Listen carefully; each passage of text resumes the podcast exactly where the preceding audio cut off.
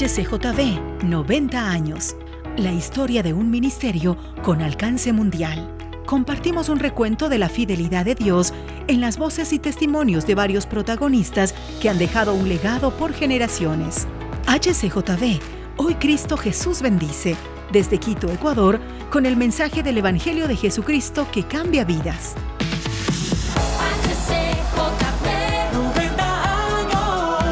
mensaje de vida generaciones. Edwin, HCJB está pronta a cumplir 90 años y las historias de lo que Dios ha hecho a través de las vidas de muchas personas que han pasado por la radio han dejado huella. Claro que sí, Betty.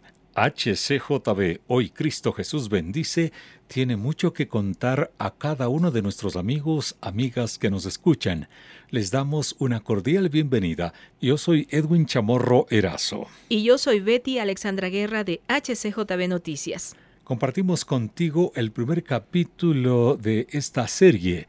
HCJB, una radio misionera. Y el alcance mundial con el Evangelio. HCJB 90 años, emisora misionera mundial. Todo empieza con el entusiasmo y entrega de cinco matrimonios misioneros de la Alianza Cristiana y Misionera que llegaron a servir en Ecuador. Podemos decir, Betty, que fueron encuentros con un propósito y que estaban pensados desde el corazón de Dios.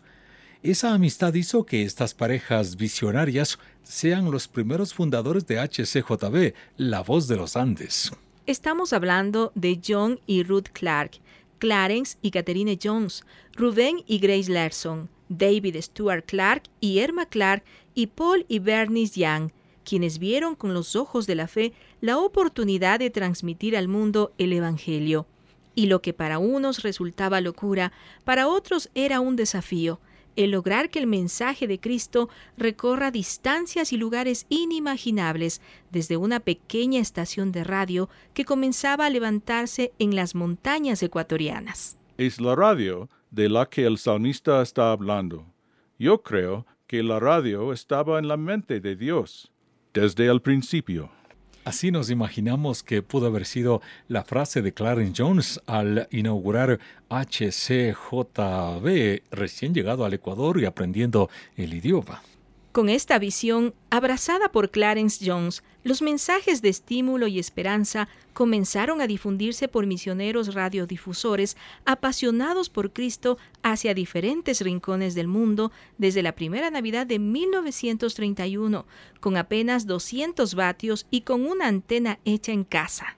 Aunque el primer transmisor era de apenas 200 vatios de potencia, y solamente existían unos seis radios receptores en el Ecuador en ese entonces, estos hombres con gran fe en el Señor llamaron la nueva misión World Radio Missionary Fellowship, Asociación Misionera de Radio Mundial.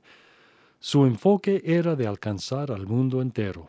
También habían grandes obstáculos en esos días.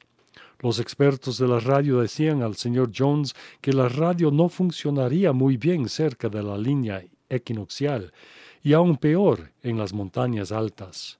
A pesar de estos y otros obstáculos, estos pioneros confiaron en el Señor y tomaron dos versículos de la Biblia para guiarles en el camino. Jeremías 33:3 Clama a mí y yo te responderé. Te daré a conocer cosas grandes y maravillosas que tú no conoces. Zacarías 4:6 no con ejército ni con fuerza, sino con mi espíritu, ha dicho Jehová de los ejércitos. La radio HCJB nació en el corazón de Dios Todopoderoso, y en ese día de Navidad, el 25 de diciembre de 1931, una voz pequeña, apenas un susurro, sin mucha potencia, comenzó a proclamar el mensaje de la Navidad desde un estudio de radio instalado en un rústico establo de ovejas al norte de Quito. Carlos Howard, misionero norteamericano con más de 50 años de servicio en HCJB, a quien acabamos de escuchar con una porción de la historia de esta emisora, destacó también el enfoque de la misión y la huella que han dejado diversas voces y lenguas de hombres y mujeres de distintas nacionalidades que poco a poco llegaron al país para unirse al trabajo radial con una sola pasión, el deseo de servir por lo menos 18 idiomas. Tuvimos oficinas por todo lado, oficinas de ruso. Y la verdad es que millones y millones de rusos estaban escuchando. Podemos hablar de alemán, de portugués, de inglés, de francés, de checoslovaquia, 18 idiomas. Y quichua, no sé cuántos dialectos de quichua también. Pero la radio ha hecho mucho más que solamente predicar la palabra, aunque eso ha sido el, enfoque de la misión. También hemos eh, difundido la cultura, la música del Ecuador a todos los rincones del mundo. Antes del tiempo del Internet, muchos de las autoridades ecuatorianas que estaban en todas partes del mundo se dieron cuenta de lo que estaba sucediendo en el Ecuador, escuchando las noticias difundidas por la radio HCJB. Al ser HCJB una radio misionera con alcance mundial, tenía una programación variada y en diferentes idiomas. Cada programa cumplía una misión específica que ha llenado el corazón de las personas y que poco a poco fueron escuchando del amor de Jesucristo. HCJB, 90 años con la misión de Jesucristo. En días pasados, recuerdas Betty, tuvimos la oportunidad de compartir con Elena y su esposo Andrés Ralek, misioneros latinos que trabajaron en HCJB por más de 20 años desde 1974. Ellos, Elena y su esposo Andrés, cuentan cuál fue la experiencia tan extraordinaria y el alcance de la programación que se transmitía para los oyentes de la ex Unión Soviética. En primer lugar, Elena Ralek, que nos dice en ruso Juan 3:16.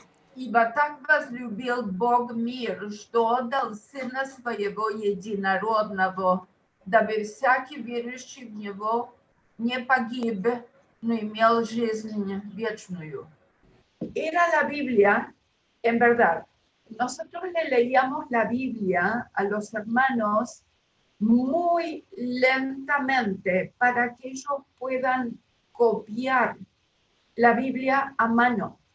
Y cuando fuimos a Alemania a entregar el trabajo del departamento ruso a los hermanos rusos alemanes que habían venido ya cuando se abrió la cortina de hierro Alemania, ellos nos mostraron una Biblia toda escrita a mano. Cuando la vimos a esa Biblia gigante, muy grande en su porte, escritura de diferentes personas, nos llamó al llanto profundo, porque no imaginamos que podíamos haber visto este tremendo testimonio que la gente, al no tener Biblias, podían copiarlas a través de HCJB, la voz de los Andes, en el idioma ruso. Edwin, escuchar el testimonio de esta pareja misionera me llena el corazón al ver que no hay límite para que la palabra del Señor sea predicada. Me llama la atención que pese a que en la antigua Unión Soviética se les dificultaba escuchar la radio, la gente se daba modos para sintonizar en onda corta el mensaje de esperanza.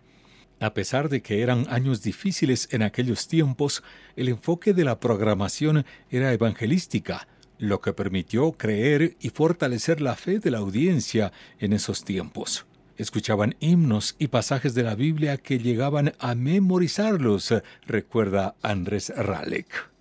El departamento de idioma ruso transmitía cinco horas y media por día. Por supuesto que no eran diferentes programas, sino que al ser tan vasto el territorio de lo que era la Unión Soviética, se transmitía en diferentes frecuencias y en diferentes horarios. Muchos de los testimonios que nosotros aún eh, oímos de aquellos hermanos o hermanas que se despertaban tipo 3 de la mañana, tenían su radio pequeña, quizás a veces al lado suyo, pero ¿qué decían muchos de estos hermanos? Decían, esa media hora que podíamos escuchar del programa antes de levantarnos, tener algún desayuno e ir a trabajar todo el día era ese alimento que nos mantenía para que nuestra fe no decaiga a pesar de todas las pruebas que ellos tenían eh, por ser cristianos. Eso era uno de los ejemplos, pero han sufrido muchísimo y luego hoy están sirviendo al Señor por todo lo que el Señor ha hecho a través de los programas en el idioma ruso. Pero el Señor eh,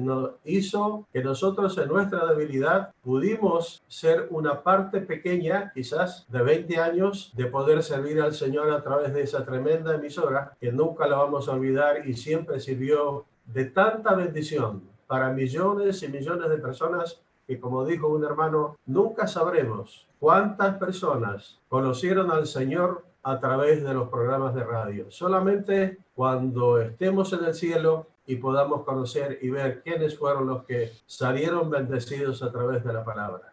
Parafraseando las palabras de Elena y Andrés Ralek, nunca sabremos cuántas personas han conocido al Señor a través de HCJB. Pueden ser millones. Lo que sí sabemos es que cuando el Evangelio recorre distancias y se dirige por las ondas radiales y frecuencias, nunca regresa vacía, porque siempre la semilla de esperanza caerá en buena tierra cómo las tecnologías han sido aliadas de este ministerio en estos 90 años será un tema que lo abordaremos en el próximo programa. Tecnología y medios para la vida. Hasta la próxima, nos despedimos. HCJB 90 años, desde 1931, anunciando el poderoso mensaje del Evangelio de Jesucristo para que el mundo crea y sea transformado.